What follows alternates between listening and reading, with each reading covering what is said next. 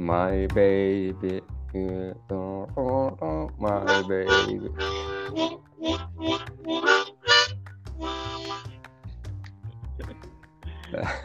ya bir arada e, müzik filmleri hakkında şey yapabiliriz ha.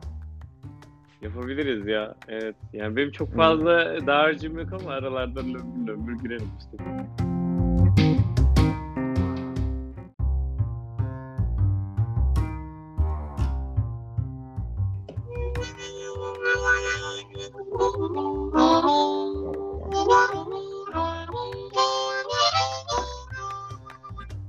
Başlıyorum. Okey. Okey.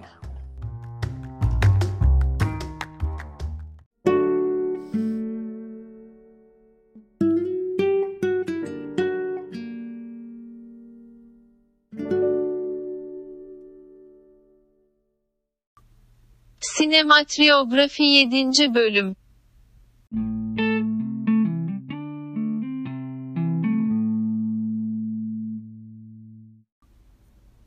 Seyahatler ve tecrübeler üzerine. Herkese merhabalar. Ee, bugün yayınımızın 7. bölümünü çekiyoruz. Akif ve Mert'le beraber. Ee, geçen bölüm yanlışlıkla e, bugün yayınımızın 7. bölümünü çekiyoruz deyip hatta sonrasında da aa 7 bölüm nasıl geçmiş ya falan dediğimde beni destekleyip bozmayan arkadaşlarım Akif ve Mert merhabalar. Merhabalar. Merhabalar. Neden bozmadınız? Size de mi öyle geldi? Evet ben de kandırıldım. demiştim ya. E, dedim bu kadar oldum ya Allah Allah falan demiştim ben geçen bölüm hatırlıyor musun? Hatırlıyorum. O kadar da hızlı geçmiyormuş zaman ya. Hala vaktimiz var beyler. Kim çekmeliyiz?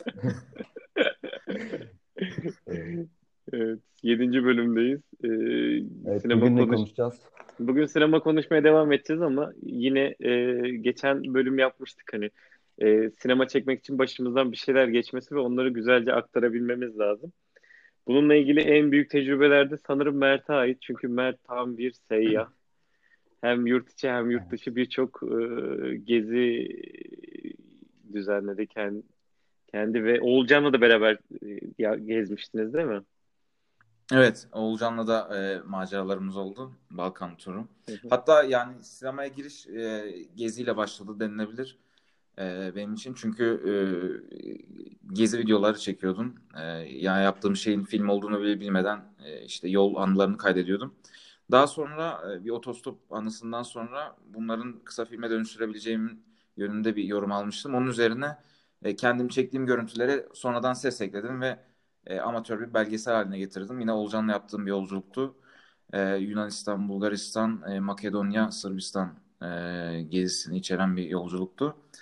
E, zaten e, sinemada bir e, yolculuk aslında. E, işlenen konular e, yolculuk, kahramanların yolculuklarını e, konu alan e, filmler genelde izlediklerimiz. Fakat yolculuk üzerine e, film dediğimiz zaman bu ayrı bir kategoriye giriyor. Bugün de bu konudan e, bahsedelim dedik. Ortak bir kararla e, tekrar sendeyiz Tarık. E, Mert senin birçok anın var. Hepsine geçeceğiz ama önce e, Akif sana sormak istiyorum. Senin e, yurt dışı anın var mıydı yoksa?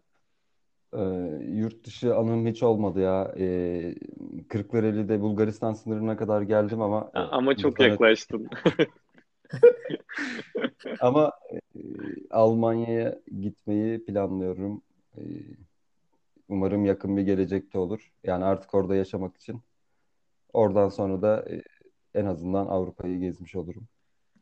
Evet. Bu şekilde yani. Çok keskin bir karar değil mi Akif? Yani ya düşünsene hani burada her şeyden vazgeçiyorsun. Hani şu an konuştuklarımız sadece konuşma olarak kalıyor. Belki bir araya gelemeyeceğiz. Ne bileyim.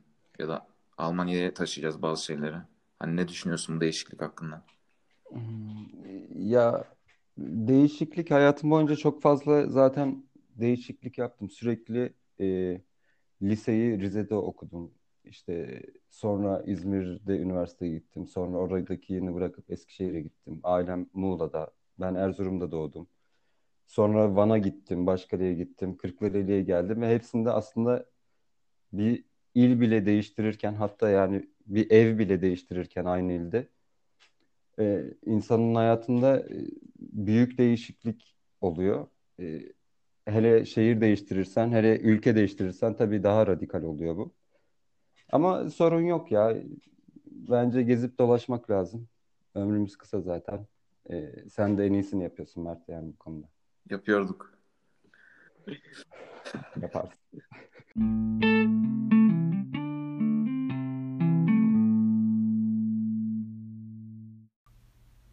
İçimizdeki Yozgatlı İskoçlar üzerine.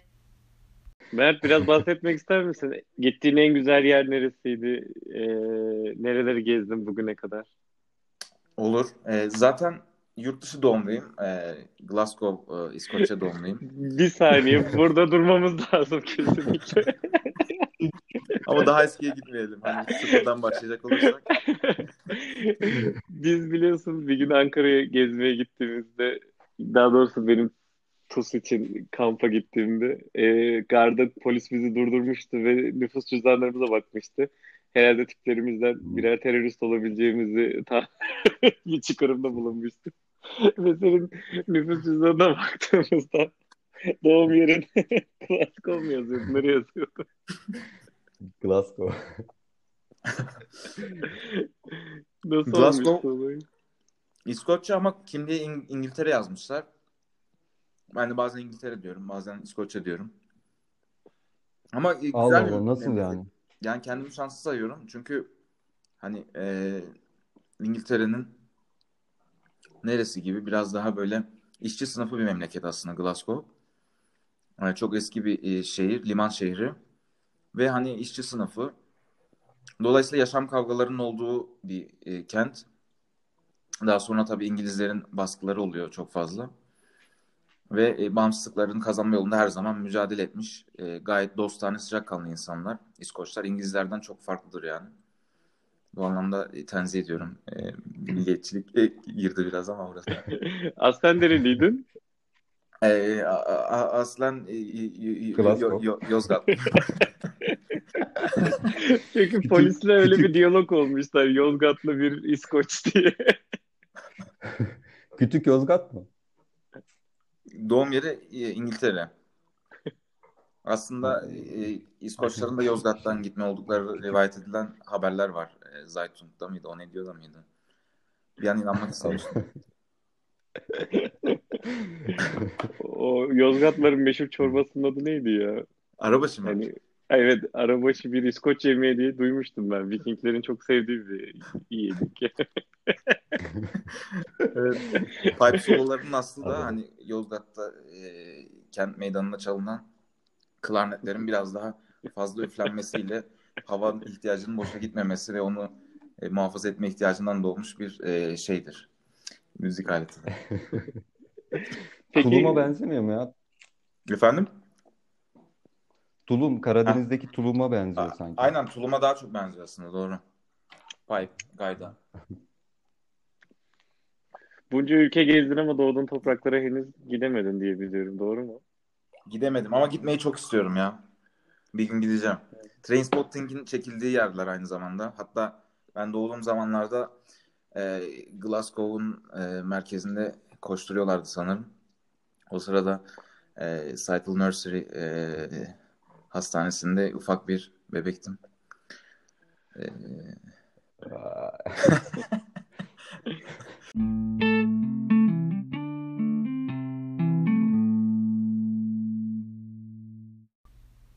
Hindistan ve mide üşütmeleri üzerine. Peki bugüne kadar gittiğin en garip ülke hangisiydi? Hindistan mı dersin? Ee, ya ben Avrupa ağırlıklı gezdim bu zamana kadar. Belki e, kan çekti hep o taraflara doğru gitmeye çalıştım ama en son İskandinav ülkelerine gidemeden pasaportumun bitmesine iki ay kala, üç ay kala zorunluluğu varmış yurt dışına çıkmak için. Kaldım. Kuzey ışıklarını görmeye gidecektim. Ee, en son Hollanda'ya kadar gidebildim ve onun dışında geri kalan e, Doğu Avrupa'ya kadar birçok yeri gezdim. E, parça parça gezdim. İşte bir zaman e, İtalya'ya gittim, bir zaman e, Almanya'ya gittim. E, Cannes Film Festivali'ne de gitmişliğim var hatta. Polonya'ya gittim bir sefer düzenledim. Balkanları gezmiştik Olcan'la. Böyle e, birkaç tur düzenledim. E, doğuda da e, İran'a, Gürcistan'a ve e, Hindistan'a gittim. Nepal'e gittim bir de. E, en son yurt dışı e, görülme zamanım geçen sene e, değil bir buçuk iki sene önce yaklaşık e, Hindistan yolculuğuydu. Gerçek bir yolculuktu. Çünkü üç hafta gittim ve üç haftanın tamamı e, farklı şehirlerde e, bir yerde uzun süre kalmayarak ve böyle bir hengamenin içinde, bir karmaşanın, kaosun içinde geçti. Yani benim için en majör yolculuklardan biriydi Hindistan uzak doğu seyahati. Ve insan gezmeye alıştıkça, kendini alıştırıcı, alıştırdıkça daha da uzaklara gitme isteği birikiyor içinde. E, buraya döndükten sonra biraz e, biraz huzursuz oldum ama çektiğim, aldığım görüntülerden e, bir kısa video hazırlamıştım. 4-5 dakikalık. E, yaklaşık bin civarı kısa video çektim ve bunların hepsinin kurgusuyla uğraştım. Yaklaşık 1-2 ay kadar ciddi bir emek verdim ve e, görsel bir e, video hazırladım ama çok izlenmedi ne yazık ki YouTube'daki. Ama çok Ya, o güzeldi. videolar Ben bayılmıştım. ya. Eyvallah. Ben bayılmıştım. Ben Çok teşekkürler. Ee, daha sonrasında işte daha uzun süreli giderim Hindistan'a bu sefer bir dahakinde 6 ay kalacağım. Bir dahakinde dünya turuna gideceğim. Endonezya'ya gideceğim. Japonya'ya da gideceğim dedim dedim. Ee, sonra tabii e, inandıramadım kendimi ve Kars'ta buldum. Ee, ama burası da uzak doğu sayılır. Türkiye'nin uzak doğusu. Burada da burada da yolculuk devam ediyor aslında bir anlamda. Hani durduğumuz yerde bile aslında akan içimizde akan bir şeyler var. Yani en kötü zaman bile bir yolculuk aslında. Bu anlamda yolun önemli bir hayatımda önemli bir metafor olduğunu düşünüyorum. Hayatlarımızda önemli bir metafor olduğunu düşünüyorum. Ve e, geçen her an aslında bir yolculuk gibi. E tabii dışsal yolculuk, işte uzak yerlere yapılan yolculuk biraz daha bunun e, esnetilmesi gibi. Temel mantık aynı. Fakat e, biraz daha e, dışsal zenginlikler var. Gördüğünüz dünya değişiyor, perspektif değişiyor. İnsanlar, coğrafyalar, iklimler değişiyor. E, fakat yine siz siz olarak kalmaya çalışıyorsunuz. E, Hindistan yolculuğumda Nepal'de başladı. Katmandu'ya bilet almıştım. E, Katmandu'da birkaç gün kaldım. E, oradan yine Nepal'in başka bir şehrine geçtim. Pokhara diye. Ee, orada trekking'e katılma gibi bir düşüncem vardı ama hazırlıksız gelmiştim. Ee, Himalayalar var orada Annapurna. ne dağa çıkmak için mi? Efendim? Trekking derken bir dağa falan çıkmak için mi? Ee, evet evet. nasıl? Ya orada Himalayalar var zaten. Hatta dünyanın çatısı olarak geçiyor Nepal. Ee, dünyanın en yüksek 10 dağından sanırım 7'si Nepal'de. Ee, Annapurna Circuit diye bir yer var. Bir e, alan. E, trekking alanı. Ve dünyanın hani en e, sofistike, e, uzun e, yürüyüş yolları var burada. Ve dünyanın her yerinden insanlar geliyor. Bilenler tabii ki. Ve hani şöyle bir detay da ekleyeyim. E, Nuri Bilge Ceylan da e, üniversite sonrasında sanırım sinemaya geçmeden önce geliyor Nepal'e. Tabii o zamanlar e, Google Maps yok, e, Instagram yok. E, fotoğraflarını filmlere çekiyor ve çektiği filmleri de daha önce İngiltere'de çalışmış garson olarak. Orada çalıştığı paralarla ve e, marketlerden, fotoğrafçılardan çaldığı filmlerle e, sa- ya da filmleri Oo. satarak bu yolculuğa çıkıyor. Çal. Çok sert aslında. Peki Hindistan yani e, çok mistik bir havası var. Şahsen ben görmek isterim ama çoğu insan için pis bir yer olarak geçiyor. Yani insanların Ganj Nehri'nde yıkanması, ne bileyim işte pisliğiyle meşhur bir ülke zaten. Akif sen girip gitmek ister miydin? Ya ben gitmek isterdim ama e, bütün aşılarımı olup yanıma her türlü e, antibiyotik, antiparaziter çantanın yarısı ilaç dolu- dolardı herhalde ya Ya diye düşünüyorum. ya A- Mert öyle miydi? Age olmak kaçınılmaz zaten. Hani bana kesin e, işte you will have stomach hani mide rahatsızlığı getireceksin demişlerdi. Ben demiştim hani ben kendime güveniyorum. E, dedim ama ben de Age oldum. Ve 2-3 gün böyle ateşli Age nedir açalım da. ha, at- akut gastroenterit çok pardon. Tıp literatürü ve Yani hala açılmadı bence. Sanırım mideni bozmuşsun. Mideni üşütmüşsün. Evet, mide üşüttüm. Kötü şeyler yedim. Kötü şeyler yaptım. Sokak, sokak lezzetlerinden mi kaptın bunu? Evet, evet, kesinlikle. Timsah kuyruğu mu yedin, böcek mi yedin, ne yedin? Ya panir diye bir yemekleri var. Panir aslında peynire de benziyor kelime olarak. Böyle ortasında peynir etrafında sos olan ağır bir yemek. Böyle yağlı bir yemek. Onu yedim bir sokakta ve e, çok kötü geçti ya. O Ganj Nehri'ne gidene kadar e, bir otobüsün üst katında bir kutu gibi bir yerde böyle mezar gibi bir yerde seyahat etmiştim. Yani herhalde buraya öleceğim bu, burada da böyle cesedim taşınıyor gibi bir kafaya girmiştim. Çok kötüydü. Gece bir yolculuktu. Hadi ya. 14 saat falan yaklaşık e, ateşler içinde ve hiçbir şekilde tuvalete çıkamadan yanımda 2-3 paket suyla gitmiştim. Oo. Ölsen ama herhalde e, cesedini Gaz Nehri'nde yakılmasını isterdin. İyi. O havaya uyması için. Bence yakmazlardı bile ya. Direkt atarlardı. Evet ha, beklenebilir. Evet. Bu arada e, bir önceki yayında yayında gelen miyavlama seslerini duyarken bugün havlama seslerini duyuyoruz. İlginç oldu. Benden Ee, gelmiyor. evet, sağlama sesleri de benden geliyor. Bizim komşunun e, köpeği. İki köpek var. Bir tanesi böyle bodur, minicik. Bir tanesi de kocaman. Ama ikisi de kanka böyle. Sürekli birlikteler. Tuhaf bir ikililer yani. Bir, zam- bir zamanlar Batı'da. Hindistan. Hindistan'a gidelim mi? Biraz bize anlat ya orayı. Ya Hindistan çok pis bir yer hakikaten. Yani bütün bu hastalık kapma şeylerini göze almış olmak lazım. Biraz da biraz da alışıyorsun aslında içine girdikten sonra ama ilk gün mutlaka şok yaşıyorsun ya ben öyle düşünüyorum. Çünkü çok fazla insan var. Yani sıcaktı zaten. Ee, her şey yapış yapış böyle sanki her yerden yağ damlayacak gibi. Ee, Ya o trenlerin içinde gerçekten o filmlerde falan gördüğümüz insanlar böyle e, camlardan dışarı Milyonlarca kalabalık trenin üstünde insanlar. evet evet ya o onlar görüntülere yani e, içeriden şahit oldum dışarısını e, görüyordum. E, gerçekten hani bir sürü e, trene hani biletsiz mi biniyorlar artık bilmiyorum ama hani artık dolmuş gibi kullanıyorlar. Çoğunda ayakkabı yok işte ayaklarını uzatıyorlar sağa sola. İşte bir vagondan bir vagona ilerlerken 10 kişiye nasıl temas ediyorsun? Kiminin ayağı değiyor, kiminin e, eli değiyor, kimi arkadan vuruyor bir şey yapıyor böyle. Yani çok inanılmaz kalabalık. gurul guruları gurular var ya böyle sakallı duruyor dil- dilenci gibi akşama kadar bekliyorlar ya. Bir de sürekli bir şey Evet içiyorlar. evet. Ya o adamlar aslında hani ben bilge kişiler olduklarını düşünürdüm. İşte e, gerçekten işte hani bu hayattan kendilerini soyutlamışlar, başka bir dünyaya vermişler. İşte e, maddiyattan kendilerini e, ayıklamışlar bir nevi vesaire gibi ama tam tersi olduğunu gördüm. Adamların bütün olayı e, para istemek, dilenmek. Hani bütün o bütün o bilgelik o kafamdaki şey yıkıldı yani oraya gidince. Çünkü bir fotoğraf çekiliyorsun adam diyor ki sana 5 dolar, 2 dolar falan. Ya hayırdır abi hani sen Oo, hani ticarete dönüştürmüşler. yani. Aynen her şey yalanmış. Guruluk güzel meslek diye düşünürdüm ben hep ya. Halk seni doyuruyor ne bileyim. Çırılçıplak geziyorsun. Kimse karışmıyor Öyle aslında falan. evet gerçekten büyük bir rahatlıkları var. Ama hani bir pisliğin içinde yaşıyor. Yaşam e, standardı yok. E, yani en alt seviye, en alt şey. Ama gerçek guruların dağlarda yaşadıkları söyleniyor. Hani daha böyle Tibet taraflarında sanırım.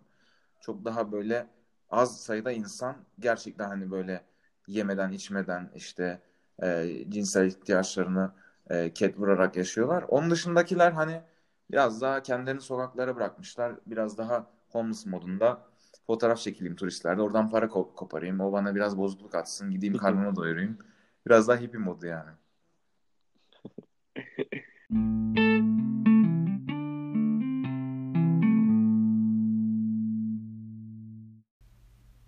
Cannes Film Festivali ve illegalizm üzerine. Peki e, Hindistan'ı bırakırsak e, Cannes Film Festivali'ni anlatmak ister misin? Hem de sinema ile ilgili bir yayın. Orada da başından geçen bir sürü macera vardı diye hatırlıyorum. Evet. E, Kanada 2017'de gittim. 70. Cannes Festivali'ydi. E, sadece hani kan odaklı bir yolculuktu o. Hani amaç kana gitmekti ve orayı o festival deneyimini yaşamaktı. Hani festivalde içeri girebileceğime dair, festivali yaşayabileceğime dair herhangi bir şey yoktu. Hani en kötü dışarıdan izlerim. O da bana yeter e, biraz da kafasındaydım ama çok daha farklı oldu. ilk gününde gittim. E, daha henüz hazırlık aşamasındaydı. E, öğleye doğru falan festivalin birinci günü e, işte konukların geldiği bir alt kat var. E, orada işte akreditasyon diye geçiyor. E, bilgileri daha önce aktarılmış oluyor konukların. E, gerek parayla gerek de davet üzerinden çalışıyor bu. Oraya gidiyorlar, kimliklerini gösteriyorlar, teyit alıyorlar, kartları basılıyor. Bir üst kattan içeri giriyorlar e, X-Ray'den geçip. Ben de alt kata indim. Böyle kedi gibi merdivenlerden indim aşağı. E, ne yapıyor bunlar, nasıl kart alıyorlar falan gibi. böyle ciğere bakar gibi. Oranın gurusu O- sendin sanırım öyle mi? Tamam. gurusu evet. gurusu. Film gurusu. Sonra e, her büyük organizasyonda olduğu gibi küçük açıklar vardır. E, buna inanıyorum. Çünkü daha önce konserlerde vesaire de böyle kulise sızma girişimlerim olmuştu. E, oradan festival binasında Hep yapıyorsun bunu Mert. Büyük ifşa oldu sanırım. Aa, illegal. illegal muhabbetler. evet. Eskişehir'de sürekli seni kulislerde buluyordum ya ben. Nasıl çiziyorsun? E, Evet. Festival binasına geçilen bir aralık buldum. Hani orada güvenlik görevlileri ve işte şeritler vardı. Sonra biraz durdum. Etrafı gözlemledim. Çünkü durmak ve gözlemlemek önemlidir bu tür şeylerde. Trikleri de vereyim. Kulislere girme konusuna da değineyim. Kaçak olursa evet, zaten az kişi bile olacak 2-3 diye. kişiden e, sızma şeyleri adımızı vermezlerse olabilir. yani durmak ve gözlemlemek her zaman önemli. E, ve hani mutlaka bir açık oluyor her zaman. Ya da en kötü oradaki görevliyle muhabbete girme yolu da denenebilir sonraki aşamalarda. Şansıma bir boşluk oldu ve hızlı davrandım. Hemen tel şeritleri çektim. E, bir, bir şerit daha vardı. Onu da çektim. Baktım böyle içeride marketteyim. Böyle film filmlerin e, satıldığı market. Zaten Cannes'ın Cannes Film Festivali'nin temel prensibi e, satış üzerine, ticari e, sonuçta amaçlarla e, yola çıkılmış bir festival ve e, her dünyadan her ülkeden e, gelip e, yapımcılar, dağıtımcılar orada filmlerini pazarlıyorlar başka ülkelere. E, çok ilgimi de çekmedi yani çünkü çok fazla kalitesiz film de var. E, bilmediğim bir sürü ülke de var, filmler de var. Onların arasında dolaştım bir süre. Sonra üst kata çıktım. Ya Tabii. oraya bir şey soracağım. O, o şimdi filmleri pazarlıyorlar dedin ya, e, sadece festivale katılmaya hak kazanan ya da bir şekilde e, ödül e, alma ihtimali çok yüksek olan filmleri e, davet etmiyorlar oraya? E, Yani yüzlerce film var dediğin gibi. E, bir şekilde hani iletişime geçip e, orada filmlerini pazarlamaya hak kazanan e, her yapımcı, e, dağıtımcı bulunabiliyor. Türkiye'den de bir sürü aslında filmler var. Hatta işte kana git kana gitti film muhabbetleri oluyor. Aslında hani filmin satışı için gitmiş. Yarışmayla hiçbir alakası yok. E, o şekilde yüzlerce film var. Çünkü. Türk e, pavyonlar var mesela deniz kenarında.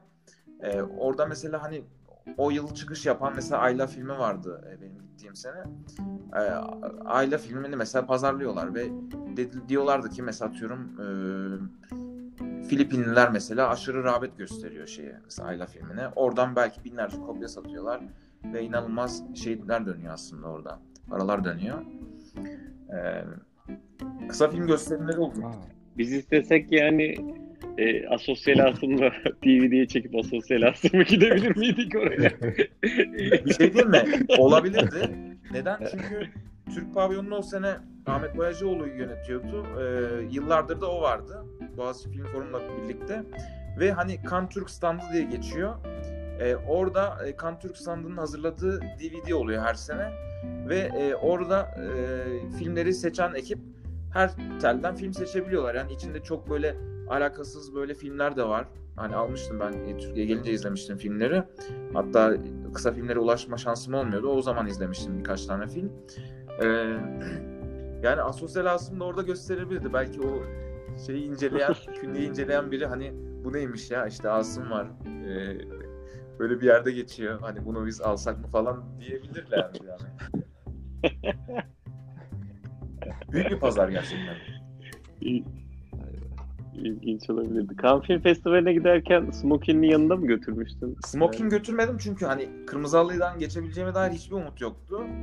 Ee, en ilginci şu oldu. Ee, işte festivale girdikten sonra ikinci katta e, basın konferansı vardı. Hmm, İsmail Meleklerim öyle bir film sanırım ve jüri üyelerinin gelmesi bekleniyormuş. Orada öğrendim. Ee, böyle bir yaklaşık 1-2 saat falan boyunda fotoğraf makinesi de vardı. İçeride böyle kartsız. Kart yerine makine atmışım belki orada kamufle olur falan çaktırmam diye. Ee, gerçekten ele vermedim kendime. Ve bekledim hani 2 saat falan. Ee, sonra bir baktım bir anda akın akın şeyler geldi. İşte Will Smith geldi. Pedro Almodovar geldi. Marion Cotillard geldi. Charlotte Gainsbourg geldi. O, böyle bildiğin yıldızlar Oo. karması oldu. Bir anda Paulo Sorrentino Oo. geldi. Ee, çok yaşadım yani hani e, o Oo. zamana kadar e, bir beklentim yoktu belki bu kadar yakın olabileceğimle sinema ünlüleriyle. E, işte Will Smith geldi, imzalar attı, gülücükler saçtı, böyle cool e, hareketler, e, pozlar vesaire. E, çok durmadan geçtiler. E, sonraki gün e, pavyonlara gittim. E, Türk pavyonun girişinde şey vardı. Umut diye bir arkadaş vardı. Onunla tanıştık. E, o da e, her fest, fest her sene giden biriydi. E, satış müdürü gibi, danışman gibi bir şey. E, oradan sonra e, pavyonda geçti bir süre vakit. E, sen bir şey sormuştun ya Tarık az önce. Biraz konudan uzaklaştım ama. Ee, Ha, Smoking. ilgili. ilgili, aynen. Smoking'i nasıl buldun? Yayındaki havlamaları sormuştu. Başa dönüyormuşuz. Ya o havlamalar nereden geliyordu ya? ya. Umut'la tanıştık. O da çok böyle girişken, aşırı böyle şey biri. O onunla birlikte da macera seven biri. Biraz onun aklını çeldim gibi oldu. Ee, Amerikan pavyonuna gittik. Amerikan pavyonunda işte davetle falan girilen bir yer. İçeride sınırsız e, şarabın aktığı, işte Fransız peynirlerinin, kanepelerin, ne bileyim böyle bir sürü e, o işte canlı caz müziğin çalındığı falan bir yer. Oraya sahilden dolaştık, çitlerden atladık, girdik içeri. E, orası da ilginç bir yerdi. Bir tane Türk yapımcıyla tanıştım. Amerika'da yaşıyor. Mustafa e, Kaymak. Hatta buradan dinlerse selam olsun ona da. E, son filmiyle Sundance kısa film ödülünü aldı. Onunla tanıştık. E, ve orada işte bir sürü irili ufaklı yapımcılar vardı. E, ve e, Smokin muhabbetine geleyim. E, orada film izlemek için, e, galaya katılmak için Smokin olma şartı var. Bir de davetiye bulma şartı var. Davetiye de, davetiye de e, referansla bulabiliyorsun. Yani bir tanıdık muhabbetleri var aslında. Hani orada bir tanıdık buluyorsun. Elinde bir sürü davetiye oluyor. Biri yani böyle elden ele usulü aslında dağıtılıyor. Orada atıyorum e, elinde 50 tane mesela Yol filmini, Yılmaz Güney'in Yol filmi gösterilmişti o sene özel işte restorasyonlu formu kanda. E, elinde 50 tane Yol filmi vardı mesela, bileti vardı. Denk geldi bir tane aldım. E, ama davetiye almış olmak yetmiyor. E, smoking şartı var işte illaki papyon olacak, takım elbise olacak falan. E, yani da bilet var ama hani şey yok, e, smoking yok. Dolayısıyla ge- akşamleyin gerçi yol filminin daha sonraydı şeyse gösterimi ama başka filmlerin galaları vardı.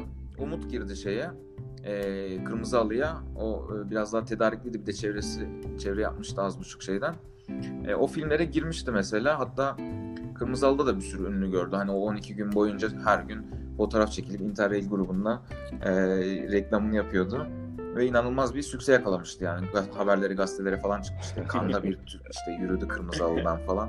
Halbuki orada e, biraz da dışarıdan gelmiş gibi yani herhangi biriymiş gibi lanse ediliyor ama aslında Türk standının işte oradaki pavyonun bir çalışanı yani elemanı aslında. Hani ben çıksam bu kadar haber olmazdı eminim. Çünkü bir kedi asla haber olmaz.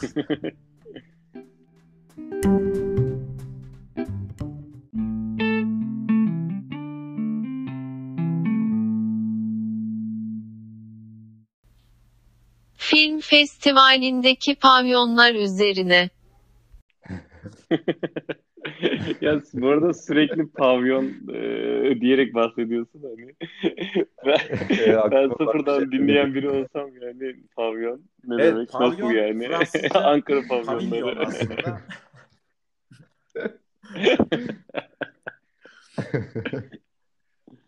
Pavilyonda Evet. kelime anlamı sa- sanırım böyle e, şey gibi böyle prova odası gibi bir yer olması lazım ya. Hani Türkçe artık e, döne döne şey haline gelmiş.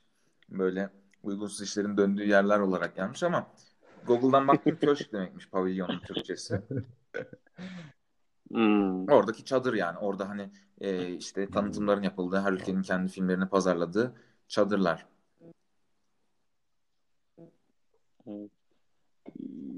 Pavyon demişken Blue TV'de bir pavyon belgeseli var. Gördünüz mü bilmiyorum ama orada da gerçekten çok ilginç hikayelerin döndüğü e, anlatılıyor. Hani çünkü e, bir insanın e, bir yerde yani orada tabii ki de saygı duymak lazım orada çalışan insanlara ama onların başından geçen hikayeler de çok başka hikayeler. Bilmiyorum gittiniz mi hiç pavyona ya da izlediniz mi belgeseli Evet. ama.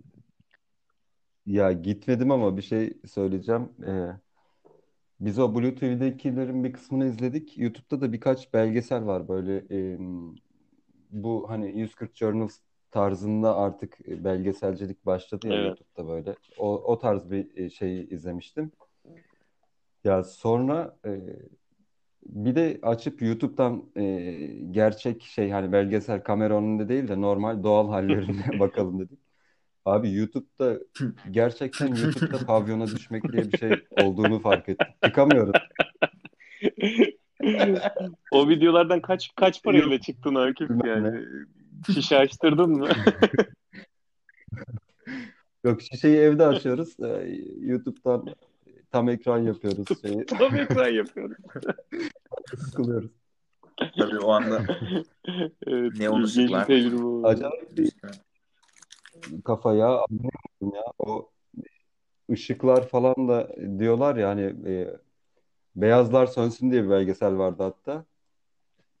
E, beyazlar sönüyor. Geriye kalan işte kırmızı, yeşil, diğer bütün renkler e, ortaya çıkıyor ve o atmosfer e, halüsinojenik bir etki mi yaratıyor insanlarda? Başka bir dünyaya geçiş yapmış gibi oluyorlar. Hani tarlayı satsa bile o an farkına var. Yani pavyon kafası diye bir şey var doğru mu? Bizim aklımıza öyle geldi. Kanda böyle şeyler Allah. Ya ilk Mert gitti işte Fransa'ya gitti geldi.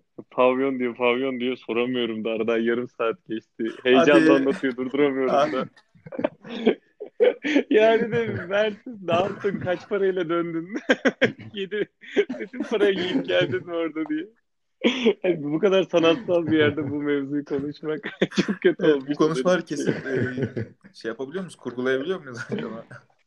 Girişte bir artı 18 ibaresini sonradan kaldırsak falan.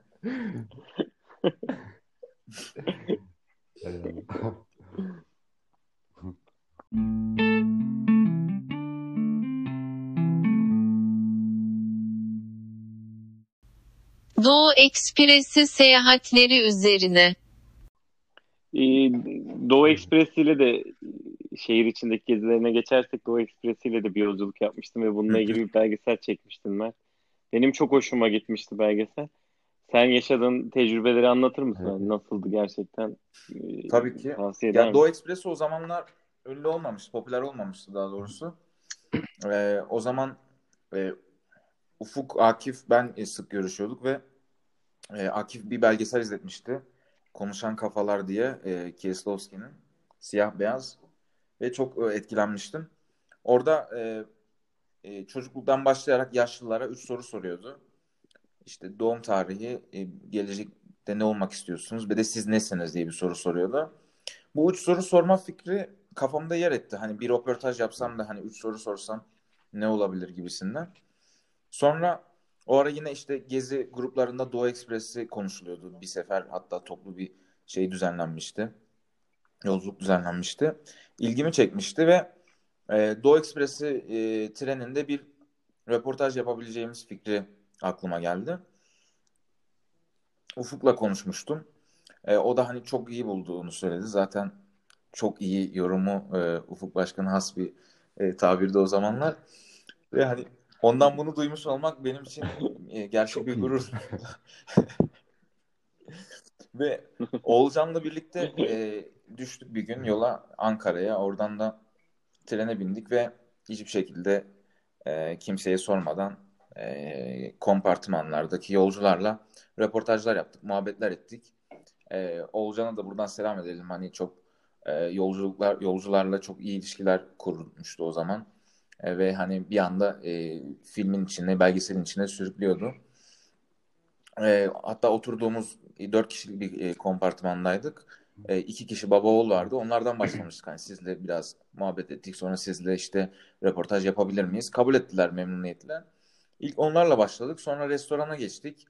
E, orada işte Sarıkamış'a kaya gidenler vardı. Ne bileyim işte e, bir kum fabrikasında çalışıp da e, memleketinden e, işte çalıştığı yere giden insanlar vardı. Yaklaşık böyle bir 8-10 kişiyle sanırım röportaj yaptık. Gezmeye gidenler vardı. Hani Doğu Ekspresi'ni duyup gerçekten hani bu deneyimi yaşamak isteyen insanlar vardı. E, dışarıdan manzaralarla, içeriden enstantanelerle, işte içeride koşturan çocuklarla, e, ne bileyim o anki detayları işte kameraya kaydederek röportajlarla güzel bir kompozisyon oluşturduk. E, onu YouTube'da yayınlamıştım. E, güzel de bir izlenme sayısı oldu yani 50 bini geçti sanırım. E, fakat onun üzerine e, popüler oldu birkaç sene içinde ve yüzlerce video çekilmeye başladı. O zamanlar Doğu Ekspresi belgesel adı altında hiçbir şey bile yoktu yani hani film bile yoktu. Daha sonra hani bu vlog ağırlıklı işte gezi videoları ağırlıklı şeyler çekildi ve e, arada kayboldu gibi bir şey oldu. Tabii onların etkisi olarak da belki hani 10 bin izlenecek bir video 50 bin izlendi ama öte yandan e, 5 bin izlenmeyi hak edecek bir videoda 5 milyon izlendi mesela. Bir yandan moral bozuyor bir yandan da işte ya sonuçta önemli olan bizim için hmm. bu deneyimdi diyorsun, bu yolculuktu diyorsun, bunları yaşamış olmak. Ve belli evet. belirsiz bir haz veriyor insana yani. Ama güzel bir tecrübeydi. Evet. Akif sen bilmiş miydin işte o ekspresine sadece yolculuk için? Çünkü ben şunu merak ediyorum. Ee, ee, orada sadece yolculuk etmek isteyen dayıların sistemlerini duyuyordum ben. ben, ben izledim bazı belgesellerde hani.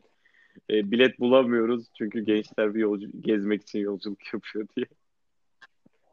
Ya evet sonradan çok ünlü oldu. Ben de biraz sonradan e, gittim. Çok çok önceden aklımdaydı aslında ama e, Doğu Ekspresi ile e, Beste ile birlikte Ankara'ya gittik. E, kışın bilet bulamamıştık. Orada değişik mevzular dönüyordu. Aslında e, bu bilet satış acentaları biletlerin e, hepsini önceden alıyor. Sonra insanlara pahalıya bir şekilde o biletleri satıyor. Tuhaf şeyler dönüyordu. E, kışın gitmek istiyorduk ama e, bilet bulamadık ve ilkbaharda gittik. E, ilkbahardaki e, tadı da ayrı bir güzelmiş bence Doğu Ekspresi'nin. E, her taraf yem içildi, vadilerden geçiyorsun. E, en son Kars'a vardık işte. Kars'ta da bir gezimiz oldu. Oradan Van'a geçtik ama e, unutulmaz bir yolculuktu bizim için yani. E, çok güzeldi ama şimdi çok kalabalık olunca e, bilmiyorum. Belki değerini biraz kaybetmiştir. Belki biraz tadını kaçmıştır. Ben sadece e, Ankara'daki oturduğumuz ev tren tren yoluna çok yakındı. Yani bayağı yakındı. Yani tren geçerken ev sallanıyordu o kadar yakındı. Ve Doğu Ekspresi de önümüzden geçiyordu. Geçerken hep el sallarlardı. Yaşlı amcalar. O zaman meşhur değildi böyle gezi. Evet. Oradan hatırlıyorum. O zamanların tadı ve atmosferi şu ankinden çok daha farklıydı kesinlikle.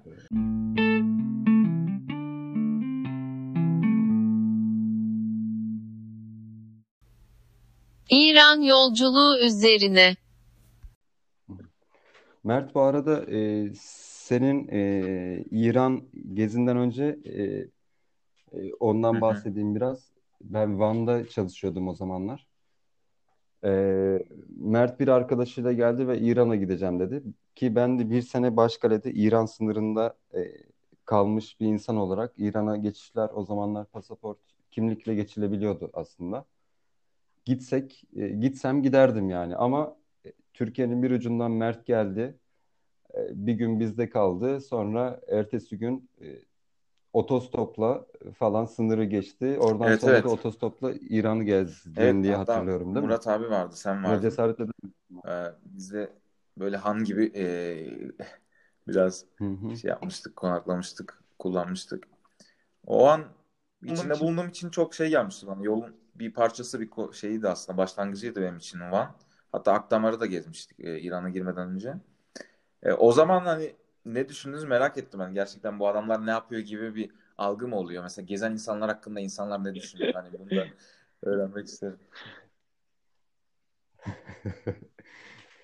Ya ben seni bildiğim için normal karşıladım da e, dışarıdan gören bir insan için manyak mı bunlar ya? Hani e, o kadar paranız olduğunu da zannetmiyorum cebinizde.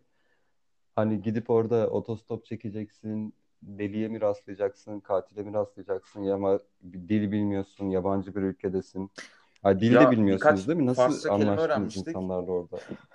Param yok falan. öğrenmiştik. Tam bir gurusun ya. Pul ne denen? Bu, bu arada İran'a ben de gittim. Abimin düğünü için gitmiştik biz. 2015 sen- sanırım senden önce gitmiştim. Sen, ya da sonra mıydı hatırlamıyorum. Ha olabilir önceden. Evet, Evet, üçümüzün ortak bir noktası varmış. İran yolculukları üzerine.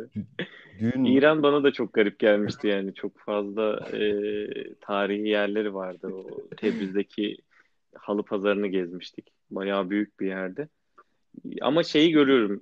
Bilmiyorum sen fark ettin mi bilmiyorum ama baskıcı rejimin, kapalı rejimin arkasında e, çok fazla açık düşüncelerin olduğu bir yerde. Benim görüşüm o yöndeydi yani. Kesinlikle. Yani hatta bizden daha böyle açık fikirlere rastladım. Hani bizim standartlarımızda ama paralel bir e, dünyada daha böyle aslında daha çok fazla şeyin konuştuğu, dünyada aslında dünyadaki hareketlerin daha çok e, büyütüldüğü ve onlara e, özenildiği aslında bu da önemli bir şey bence. Bir e, şey var. Özellikle biz e, Tebriz'deyken bir arkadaş grubunda kalmıştık. Onlar e, zaten İran'ın Tahran'dan yukarısı yaklaşık %30-40 sanırım Azerbaycan e, Türk'ü. E, ve onlar mesela e, dünyadaki işte bu akımlar üzerine işte e, LGBT üzerine ondan sonra siyasal hareketler üzerine epey bir konuşuyorlardı. Bana biraz garip gelmişti.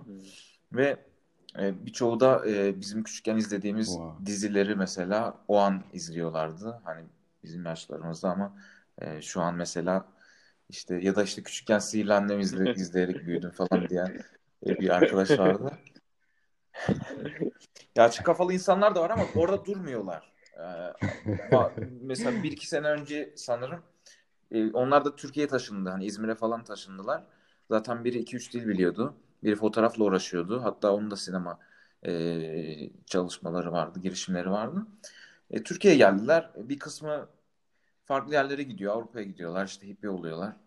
Bir kısmı da e, bir şekilde çıkıyor yani. Orada çok kalmıyor ama orada ciddi bir e, şey mücadelesi var ve hani gerçekten karşılar hani oradaki işte rejime, şeye, e, yönetime E, ama e, korkusuz bir şekilde de e, yaşıyorlar. Hani e, tamamen de bastırım, bastırma var tabii ki ama hani sonuçta düşünceler, hani fikirler kurşun işlemez muhabbeti biraz da. E, yani önemli dönüşümler bekliyor bence. Mert sen e, Van'a geldiğinde Van'a geldiğinde belki şahit olmuşsundur. E, Van'da e, o kadar çok e, İranlı var ki İran'dan e, işte hafta sonları ya da onların tatillerinde, bayramlarında sürekli akın akın geliyorlar ve Van'da e, işte İranlılara özel e, barlar var böyle Farsça falan e, tabelalarla. İşte tekellerde, e, AVM'lerde o kadar böyle e, İranlıların sıraları var ve e, giyim kuşamları da e, Van'a göre biraz e, absürt kaçacak şekilde ama İran'a da uygun. İran'a zaten uygun değil, Van'a bile uygun e, değil yani öyle söyleyeyim. O benim çok otellerde falan yer bulamıyorduk yani ben mesela Başkale'de kalırken Van merkeze gidiyordum bazen e, işte otelde kalmak durumunda kalıyordum arkadaşım müsait olmayınca. Ee, böyle yani e, Türkiye'ye gelince e, acayip bir e, sanki hep e, o özgürlük varmış gibi normal yaşantıları oymuş gibi Demek ki Kesinlikle. gerçekten Tuhafıma demek ki işte yani bu baskı e, rejimin Öyle. hissiyatı ortaya çıkıyor. Evet yayınımızın 50. dakikasındayız. Bugün e, Mert'in yolculukları üzerine, tecrübeleri üzerine konuştuk. E, yayına ufak bir mızıka dinletisi eşliğinde son vermek istiyorum izninizle.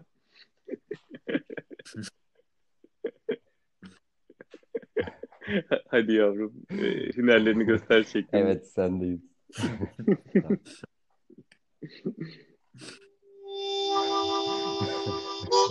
kalın.